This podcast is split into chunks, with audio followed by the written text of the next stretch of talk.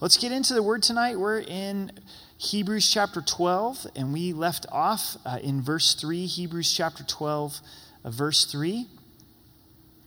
We'll pick up our study this evening.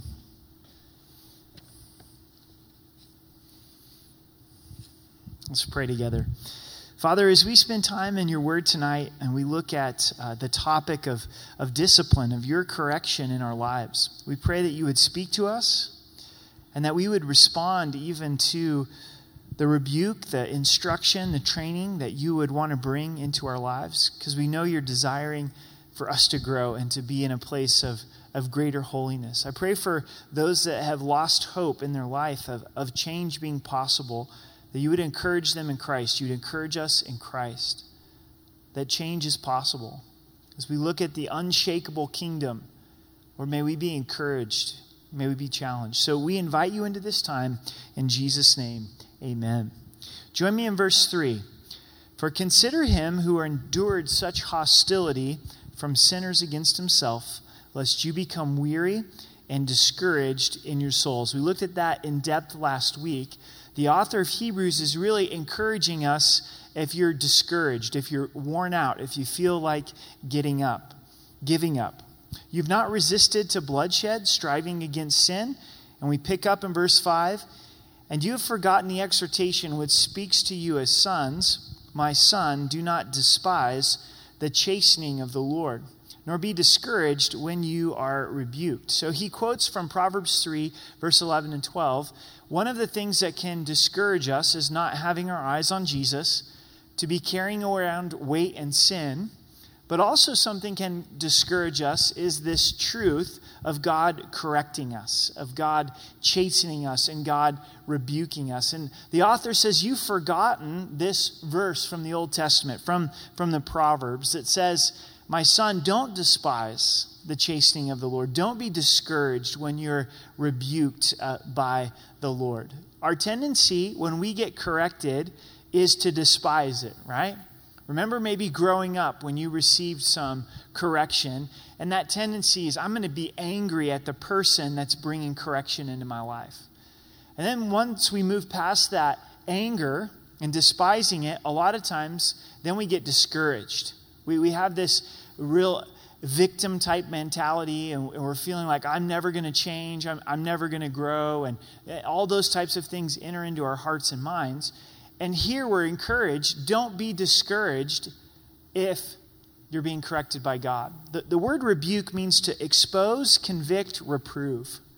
God loves us enough to expose us, to rebuke us, to approve us, to try to get us on that right track with the Lord. And here's the principle in verse 6 it says, For whom the Lord loves, he chastens.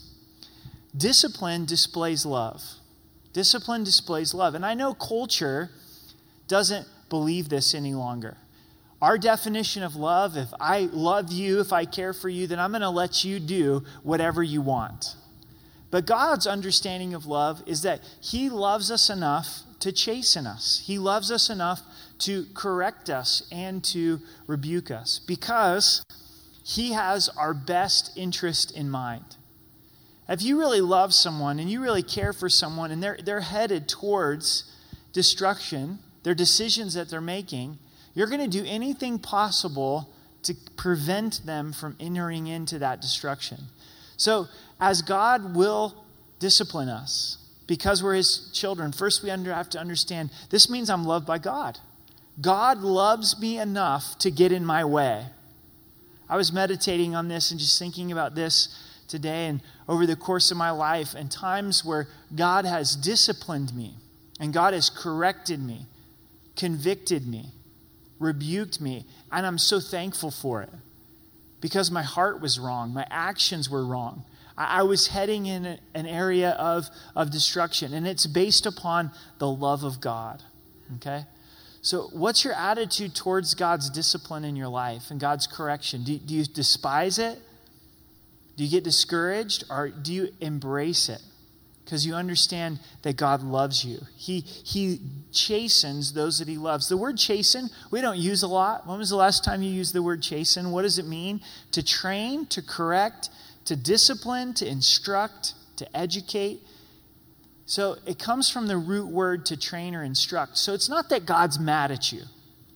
Whenever we hear the word chasten and scourge, we're like, oh, God must be really mad at me. No, He loves you. He loves me. And He says, I am going to correct, I'm going to instruct, I'm going to train. And He knows that some of that training has to come through consequences, doesn't it? Sometimes we don't learn without God bringing the correction into our lives. So, so how does God chasten? How does He correct? It comes through His Word. That's why we need to be in the Word. That's why it's great that you're here on a Wednesday night in July, because as we spend time in God's Word, there will be those moments where God's Word pierces us and God's Word busts us. And it's uncomfortable. And it's that sharp two edged sword that gets us right where we need to respond to the Lord. Read God's Word with the anticipation that God's going to correct us. That's the loving correction of God through His Spirit.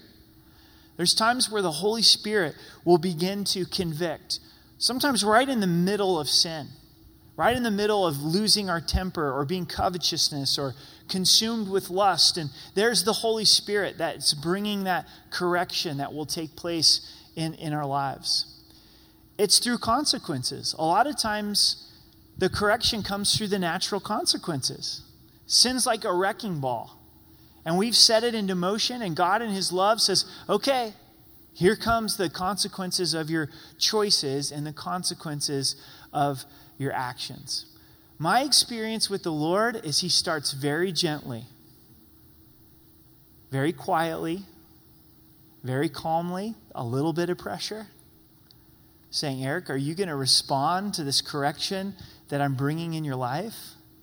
If I don't listen, harden my heart, I get stubborn, then God will increase the pressure. He'll increase the intensity. He'll increase the consequences. And sometimes God, in His wisdom, is way more patient than we would ever be with one another or ourselves. So God will wait to bring the correction. He'll wait, He'll wait, He'll wait, sometimes months, sometimes years. And our tendency is to think, I'm getting away with this. Or maybe I'm not the child of God because God's not correcting me. He's not disciplining me. He's just letting me get away with this. No, He's not letting you get away with it. And don't excuse His patience for God's approval or license for sin. Does that make sense? Because this is what I've noticed. If we continue in that hard hearted state, His correction comes quickly severely and absolutely humbling. God decides this is the moment I'm going to turn the lights on. This is the moment I'm going to open up the doors. There's no longer any hiding sin. And I don't know about you, but I don't want to wait till that moment, right? I don't want to wait till I get exposed. I don't want to wait until God has to have the Samson moment with my life. I would much rather keep short accounts with God and listen to the word. Listen to the still small voice of the Holy Spirit. Because God is a master at this, and He's a loving Father at this, and He's always pursuing our hearts. He's always pursuing a relationship with us. The correction, it displays His love. Goes on and says, and scourges every son whom He receives. That sounds like a promise. We sang of promises of God tonight. That's a promise. He's like, if you're my son, if you're my daughter, you will get scourged, you will get corrected. If you endure chastening, God deals with you as with sons. For what son is there whom a father doesn't chasten?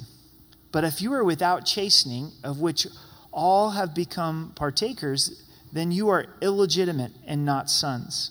Discipline proves relationship. That's what is being declared here in God's word. So, again, the encouragement is we're running a race.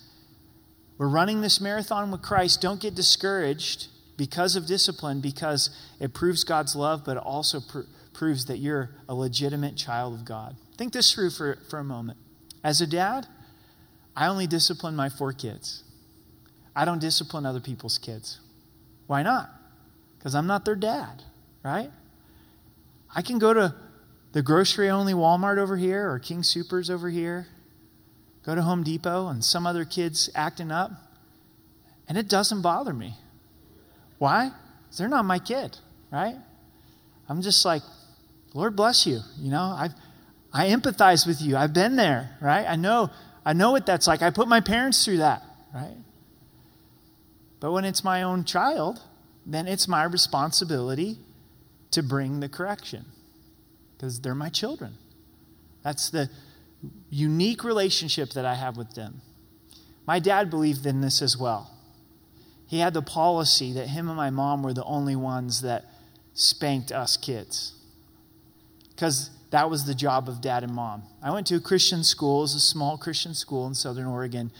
And one day I remember very clearly I got ch- caught cheating. And the teacher gave me an opportunity to come clean, and I lied. And she says, I know you're cheating. And she brought out her proof. Oh, the worst, right? And she's like, I'm, I'm going to have to call your, your parents because the policy of the school is if you got caught cheating, you were spanked either by the principal, and his name was Mr. Payne, I believe, if I'm remembering right. At least that's how I re- that's what I remember him for. And so call my dad at work, and my dad says, Nope, I'm the only one that spanks my boy. So he comes down to the principal's office. I'm sitting in the principal's office, and you had to get spanked right at the principal's office. There was none of this, like, well, I'll spank him at home. Like, it was going to happen in the principal's office. And sure enough, I got, I got spanked by my dad. Why? Because he's my dad. And that's the relationship that a father and a mother has with their child. It's part of loving a child. And so, how much more so with God? If we're his children, then he's going to love us enough, he's going to care enough about our character to bring that discipline. So, be encouraged. You belong to God. You are God's son. You are God's daughter. He's not going to let you get away with it. He's going to keep after us until we come to that place of repentance. Verse 9 Furthermore, we have had human fathers who correct us, and we pay them respect. Maybe this wasn't your, your experience. Maybe you didn't have a, a parent who gave you loving, loving discipline. So you go, I can't relate to that. I got to do whatever I wanted to do. But the understanding here, culturally, is that human fathers corrected them. And we give respect to our human fathers. Shall we not much more readily be in subjection to the Father of spirits and live? This stood out to me today. This is the point of the text is that our spirits, our beings, who we are, that we would be subject to our Father. God wants surrender. He wants all of us. And sometimes God's correction and his training and his chastening is not just God trying to get the sin out of our lives. Yes, that's true. It's not just always God dealing with the negative, but God saying, I want more of your heart. I want more of your passion. I want more of your submission to me, your surrender to me. And so he's after that to bring us to the place where we're completely surrendered to God. In verse 10, for they indeed for a few days chasten us as seemed best to them, but he for our profit that we may be partakers of his holiness. If you're a parent, you know we do our best in discipline, and sometimes we make mistakes. Can I get an amen? Parents, can you think of a few mistakes that you've made? I can think of several for me where you don't have the information right, right? But you move forward with discipline and you're like, oh man, I, I messed that up. Or sometimes when we're frustrated and our hearts are not in the right place, we're doing discipline so that our lives would be made easier. Like, you're bothering me, and so I'm going to deal with this. God, He disciplines us for a purpose. Discipline is purposeful so that we could have profit, that we could grow, and we'd be partakers of His holiness. So we can trust our Father. We can trust His character that He's doing something that's good for us to teach us about holiness. Holiness is wholeness, a righteous life. God knows that holiness is good for us. Jesus said that He came to give us life and to give it more abundantly. What is the abundant life? living in relationship with Him, walking in obedience to Jesus Christ, and that righteous life leads to good things into our lives. Not easy things, but good things, worthwhile things. So here's God. He's saying, Eric, I'm not going to let you off the hook. Gang, Rocky Mountain Calvary, I'm not going to let you off the hook. I want you to be a partaker of holiness. So I'm going to expose this area of your life.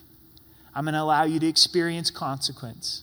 I'm going to correct you through the Word of God for that purpose of bringing about holiness. And verse 11 now, no chastening seems to be joyful for the present. Can I get another amen? It's not fun to receive it, it's not fun to give it, it's just no fun. It stinks, all right? But painful. Nevertheless, afterward it yields the peaceable fruit of righteousness to those who have been trained by it. Discipline requires reception. Reception. Those who are willing to be trained by it. So, as God puts us through discipline, is it painful? Absolutely. Is it purposeful? Yes, but it's painful. God knows that He's getting our attention through pain. And so He says, ah, here's, here's some consequences, here's some conviction from the Holy Spirit, here's the Word of God breaking you open, here's some, I'm exposing you so that we'll partake in holiness. But notice what happens it's painful, but it works. It yields the peaceable fruit of righteousness. This is what God's longing in our lives. I think it's what we're longing in our lives. Saying, God, I want fruit. I want the peaceable fruit of righteousness. I don't want to look in the mirror and be the same person six months from now. I don't want to look in the mirror and be the same person six years from now. I, I want the peaceable fruits of righteousness. So, how does that happen? To those who will be trained by it be trained by God's discipline, to be trained by God's correction. Does everybody that receives discipline gain from it? No, absolutely not. The proverb speaks about it over and over again. Fool after fool after fool after fool gets angry because they're corrected. Their heart becomes more hard. They choose not to be trained by it. So here's the question for all of us Am I being trained by God's correction? Is there an area of my life tonight where God has been speaking to me? God has been challenging me. And it's easy to look over our shoulder and go, well, I'm, I, I do better than I used to do. Or, or I do better than that person over there. No, it's not a comparison with ourselves or comparison with someone else. You know, I know. God's checking you on pride. You know, God's stirring you to share the gospel more. God's wanting to produce more love and, and joy in our lives. And, and so, okay, okay, Lord, you got my attention. You got my attention. I, I'm willing to, to respond. For some, you're hiding a deep, dark secret, and you're thinking that you'll take it with you to the, your grave. Jesus said, There's no hiding. What's done in secret will be made manifest on the rooftops. And I believe you've got a choice tonight as you can turn to the Lord in repentance and honesty and transparency before God makes it known. Before God publishes it on your Facebook page, unbeknownst to you. Before your spouse finds out that you're in adultery. Before your habit of pornography gets revealed to all. Before the stealing from the company gets known, the anger gets revealed. God's saying it's right now. Here's your opportunity to respond in the sanctuary. What does that look like? It involves crying out to God. And it also involves confessing to the appropriate people. It may mean that you go to your spouse and say, This is the reality of who I am. This is the reality of what pornography is in my life and, and how it's damaging my life. But guess what? The time of refreshing comes after repentance. What's God's sweet spot? Do you guys know? What's a sweet spot? humility and brokenness. He loves it. He loves it. He says he resists the proud, but he gives grace to the humble. This sounds like a lot of humility. Being open and honest before the Lord. Or we can wait. Or you can wait. And if you're the child of God and you've trusted Him for salvation and the Holy Spirit lives inside of you, it's not my words, it's God's words. He will correct you, He will discipline you. And He's such a good Father, He'd much rather do it gently. But if we harden our hearts, then He's going to expose it. But we have to be willing to be trained. It takes a soft heart. Okay, Lord. You got my attention. This is probably not very politically correct or culturally correct, but we have a very large dog. She's a Newfoundland. She's about 165 pounds. And she is very gentle. She's nine, almost 10 years old. She's starting to fade. But when she was a puppy, the dog trainer's like, You better get a hold of this dog. Because when this dog steps on your foot, you're going to feel it. Our kids were little, and this dog will knock over your kids and could in, injure your kids. So you better make sure that this dog knows who's boss. So in those years, Lady Lou had a choke chain, right? And we're walking her on the leash, and she had to learn to respond to us. Otherwise, she would be walking us, literally, right? And really, the question for, for Lady was how much pressure do I have to put on the choke chain, right? Some of you are looking at me like he used a choke chain on his dog.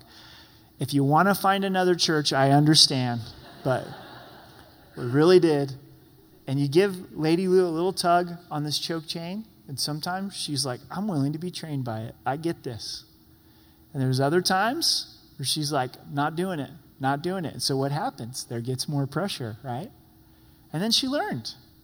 And now she goes on walks, and for many years now, there's no need for a choke chain. She's got, she's got the system down, right? And her life's much more pleasant, and our relationship has been much better, right? And how do we want to go with God? He's connected to us, He's committed to us, He's our Father, He's not going to give up on us. So, do we want our relationship to be better with, with Him? Then let's walk with Him. Let's let Him lead. Let, let, let's stop fighting over control. Let, let's let Him have it. And if He gives us a little tug, all right, I got you. I got you. I know what happens if I continue to push in this direction. Here's a side note before we move on. Does this have application for us as parents, for those of us that have been blessed with kids? Absolutely. Absolutely. God's work, God's word is so rich. And parenting is difficult. You know, Dr. Dobson has said and taught, you know, parenting is not for cowards, and that's true, isn't it? God's got to give us courage in parenting. But I think we've got a choice to make in parenting. Are we going to go to God's word for counsel on how to parent? So, trying to figure out this whole thing called parenting, where do we go? You'll be blown away as you, if you study the scriptures where God gives in his advice, his counsel, his commands on how to parent. And there's value to all of the parenting books that have been written from a Christian perspective. But sometimes it's really refreshing to take all those books, set them on a shelf, and do a study and begin to, to see well, what does God say about parenting? What can I learn from God's word about parenting? And okay, God, you're going to have to deal with me. And a portion of this is providing our kids with loving discipline. With loving discipline kids instinctively find great comfort in knowing that there is a consistent boundary. If you think of being on a tall, high rise building, my, my great grandmother, she lived in a kind of assisted living in downtown Eugene, Oregon. And there was probably like nine or 10 levels to this, this building. And we'd go up to the top, my brother and I, and we'd look down onto the, to the main street. And it was terrifying I couldn't imagine what that would have been like with no boundary, right? And culture is saying if you love your kids, don't give them any boundary. You got to. Because that boundary makes them feel loved. That, that boundary makes them feel safe. It communicates value to them. I don't, I don't want you to, to step over. And if, if you start to step over, I'm going to give you a loving consequence and be consistent. Dr. Dobson's written a book on, called Raising Girls. He interviewed all of these college age girls that were at Family Institute uh, years ago, and he includes the interviews in his book. And hands down, all of these girls that are 20, 21 years old said, I would have loved it if my dad cared for me enough to stand up to me and not let me get away with this. Teenage daughters, and they said, I was pushing it with dad. I was, I would, in, one girl, I'll remember this in the book, she said, I would intentionally put on the most unmodest clothes that I could possibly think of just to see if my dad would make me change she had a change of clothes in her bag. She had no desire to go out like that. And as soon as she got out of the house, she would change. And she said her dad never called her on it. And to her, it communicated to her, Dad doesn't love me. Isn't that interesting? Because a lot of times, as dads, with daughters, we think, well, I don't want to push it too far, or I don't want to hold them to too high of a standard, or if I start talking to them about their clothes, I'm going to lose their heart altogether. No, that's not it at all. What they need is for us to sit down and say, look, I love you, I care about you, this is why you can't dress like this. And so I'm going to hold you accountable to that. So you pray through it, you know, and let's pray for each other don't give condemnation to another parent. Uh, we've got enough of our own to deal with, right?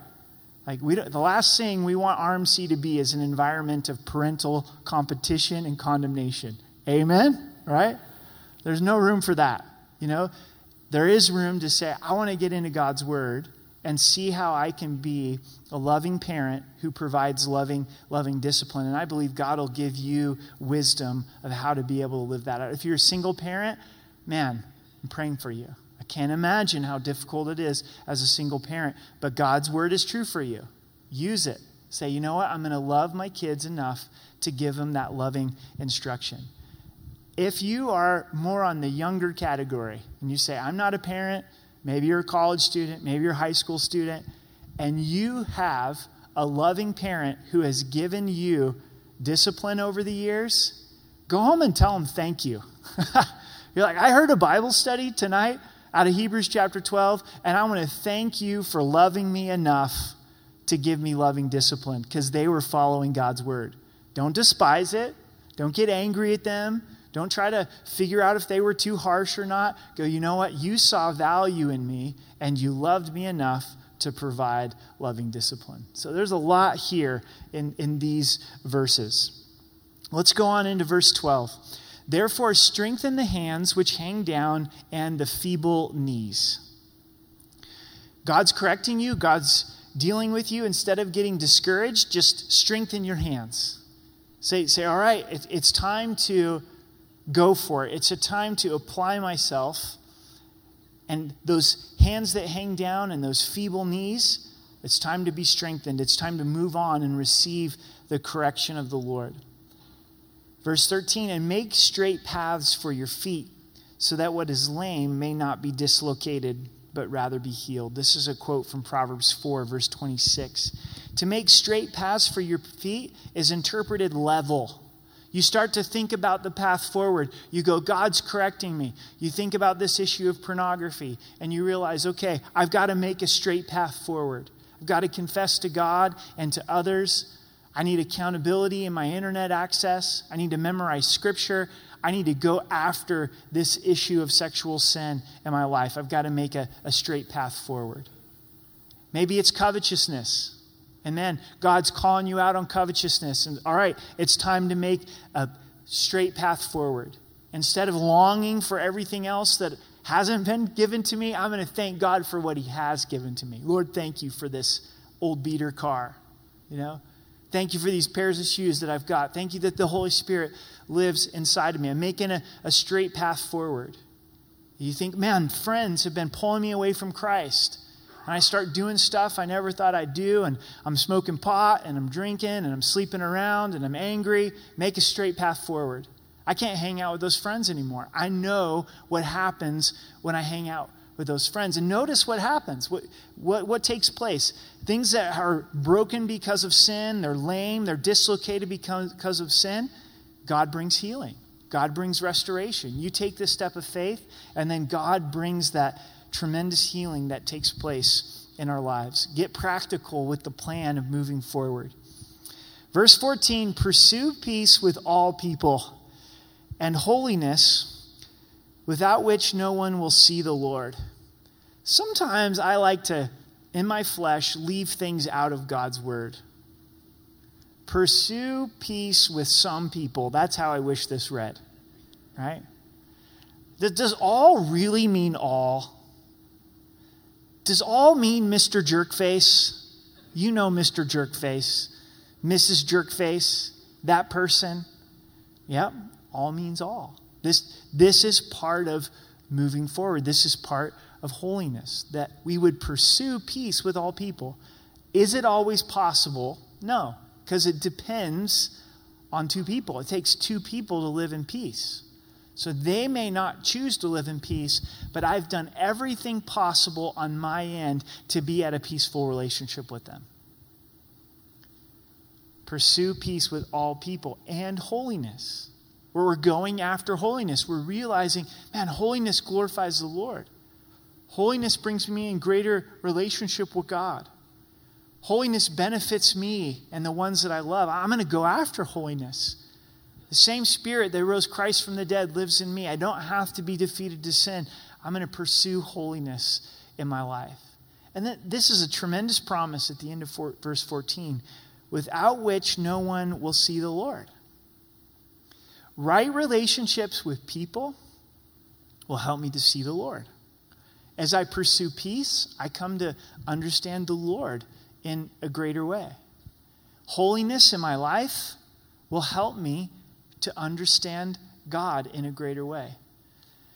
You know, my glasses, they're very helpful. I'm nearsighted, so when I take my glasses off, I can still read, but you guys just got really fuzzy, right? So let's say these glasses, if they, they had some mud on there, would it affect my ability to see? Absolutely. If the glasses are clean, can I see better? Yes. So we might be gazing at the Word, gazing at the Lord, meditating upon the Lord, but there's all this sin, there's all this junk in our lives, all these things that we don't want to deal with. And if we let God cleanse the lens, we could see him in a greater way. That's why pursuing holiness is worth it because it results in a closer relationship with God. How come two people can read Romans 8 and one person gets nothing out of it? And the other person walks away going, This is phenomenal. Did you check? Did you get this? This is amazing. Because it has to do with the heart. It has to do with the condition of the heart. Where's my heart as I'm approaching the Word of God? In verse 15, looking carefully, lest anyone fall short of the grace of God, lest any root of bitterness spring up, cause trouble, and by this many become defiled. So as we're pursuing peace, we start to realize there could be an issue with bitterness. And bitterness is defined as falling short of the grace of God. How so? Because God has been so gracious to me when I fail to forgive someone else, I'm falling short of the grace of God. God forgives all sin. He's paid for it all. He's paid for it completely, but He does require me to extend that grace to others. He does require me to let go of the revenge, to let go of the bitterness. The description of this is very interesting. It says, you know, just the root of bitterness. Just, just how big's a root? Not so big. And it gets in there and it grows and it grows and it grows and it causes lots of trouble. So much trouble that many become defiled. Wait a second, we're singular. Bitterness is my own issue, it's in my heart, it's not affecting anybody else. Hogwash. you can spot a bitter person a mile away, can't you? They're coming towards you and they're bitter. Everything about them exudes bitterness, but they don't realize it. They think that they're validated in their, in their position. Has that taken place in our hearts? You know. Maybe as we've been going through tonight's Bible study, you're like, adultery? No. Anger? Not so much. And you gave yourself the hall pass. And now all of a sudden, there's this understanding of bitterness. And the Lord's saying it's time to forgive. Don't let that bitterness come in your hearts. There's two monks, and these monks were headed out in the field to harvest the crops and bring them back into to the monastery. They come to a river that had washed out the bridge, and there was a widow who needed to get across this river. So one monk, he says, Would you like us to help you cross the river? We'll carry you across the river. And she says, Yes, that would be fabulous. So, so they, they pick her up, and together they carry her across the river. And the second monk, he just begins to start to complain about his back. He's like, Oh, my, my back, it just hurts so bad from picking up that old lady, you know? And then he starts going another mile, and he's like, Oh, it's just getting worse complaining about it, complaining about it, complaining about it. And now he's just laying on the ground because he's in so much pain. And the first monk says, You know, the reason that you're in so much pain and you're complaining is you're still carrying that widow.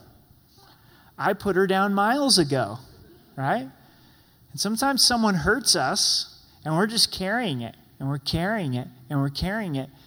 And when this bitterness consumes us. You guys have probably heard me share on this before but I firmly believe that forgiveness is a choice of the will, not based upon our emotions. We don't feel like forgiving when we've been hurt. We choose to forgive because God's forgiven us. You declare, I forgive them in Jesus' name.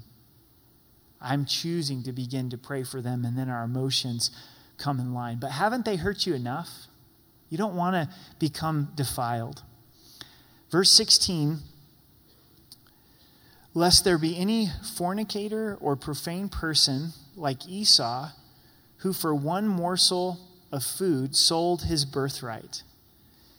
The progression of the text is very interesting. The example of bitterness is Esau, Jacob and Esau, the twins who were born. And Esau gave up his birthright for a bowl of soup split pea soup, bean soup, right? What a terrible decision. The blessing of God is the oldest, he gives it up. And the Bible says it's connected to his bitterness. At some point, had he gotten jealous and envious and bitter of Jacob to the point where he didn't care about the birthright.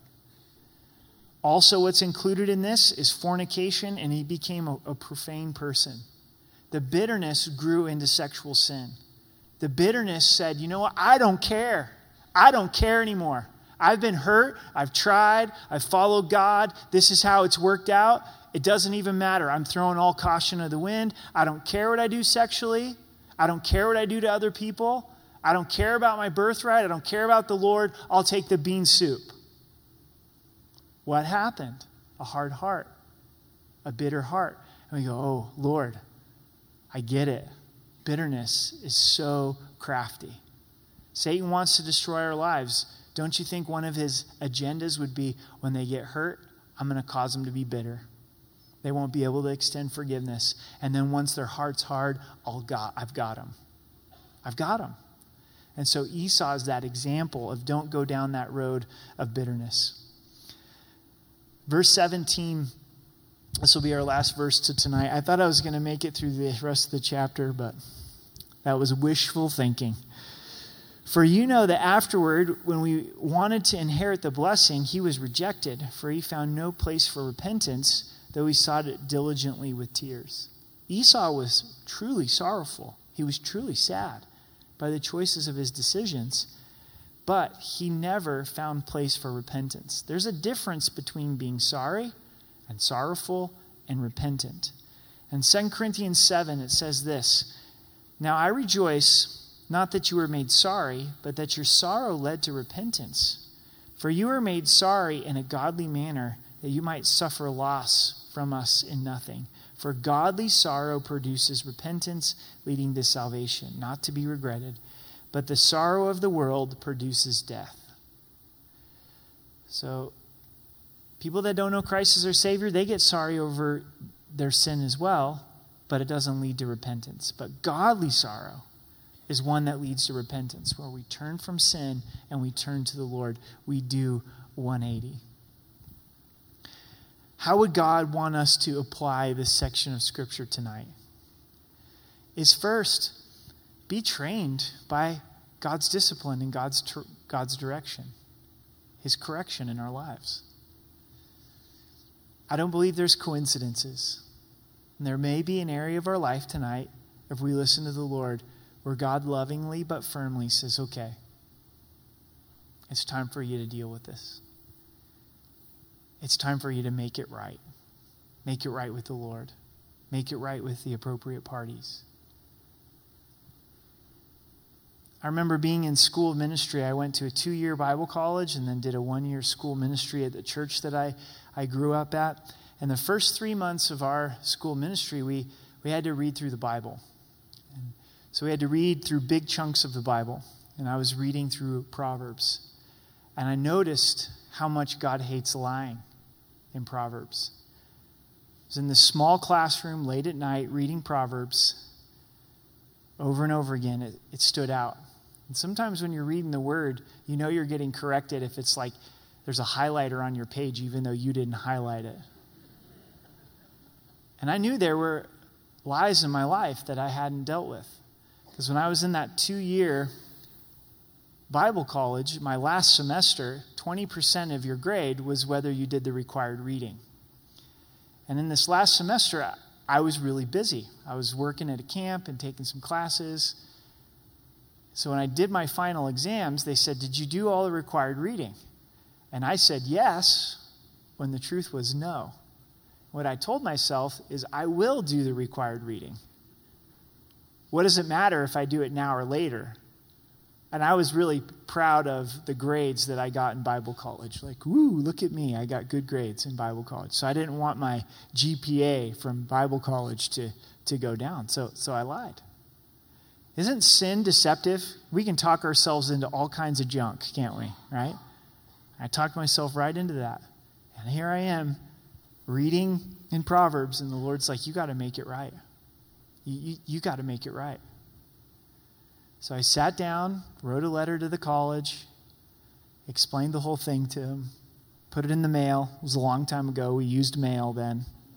Email really hadn't become a thing. Some time goes by, I get a letter back, and you could almost hear them laughing. I mean, in the letter. I mean, they said, The school exists to help you grow in your relationship with the Lord. It sounds like that's accomplished. Don't worry about it, right? You know, and I was thinking, are they going to take my degree from this unaccredited Bible college? you know, I was, was all, that point in my life, I was all, was all stressed out about it. But that night in that classroom, it was heavy. God was saying, it's time to deal with this area of your character. And I knew if I didn't do it, I would be bearing the weight of the conviction of the Lord. And I don't think there's anything worse than that feeling. Even more so than the consequences and getting exposed. Like when God's dealing with us on something and He's saying, okay, it's time you, you need to make this right. You need to confess to me and, and share with others. There's that wrestling, there's that conviction. But then, if we choose to follow the Lord in that, the freedom that comes afterwards, the weight that's lifted. And I slept good that night because it, cause it had been dealt with.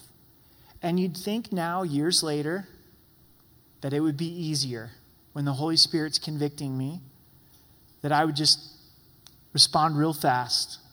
But it's always a wrestling. There can be those moments of, nope, I, I'm not going to say anything. I'm, I'm just going to, I'll deal with this on my own. I've got this.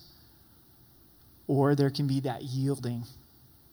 So, will you yield to the Lord? And as we come to communion, I'd encourage you to confess to the Lord, but then also agree with the Lord right now that you're going to share with the appropriate party. There's going to be a ministry team that's available. We're encouraged to confess to one another and pray for one another that God would bring healing.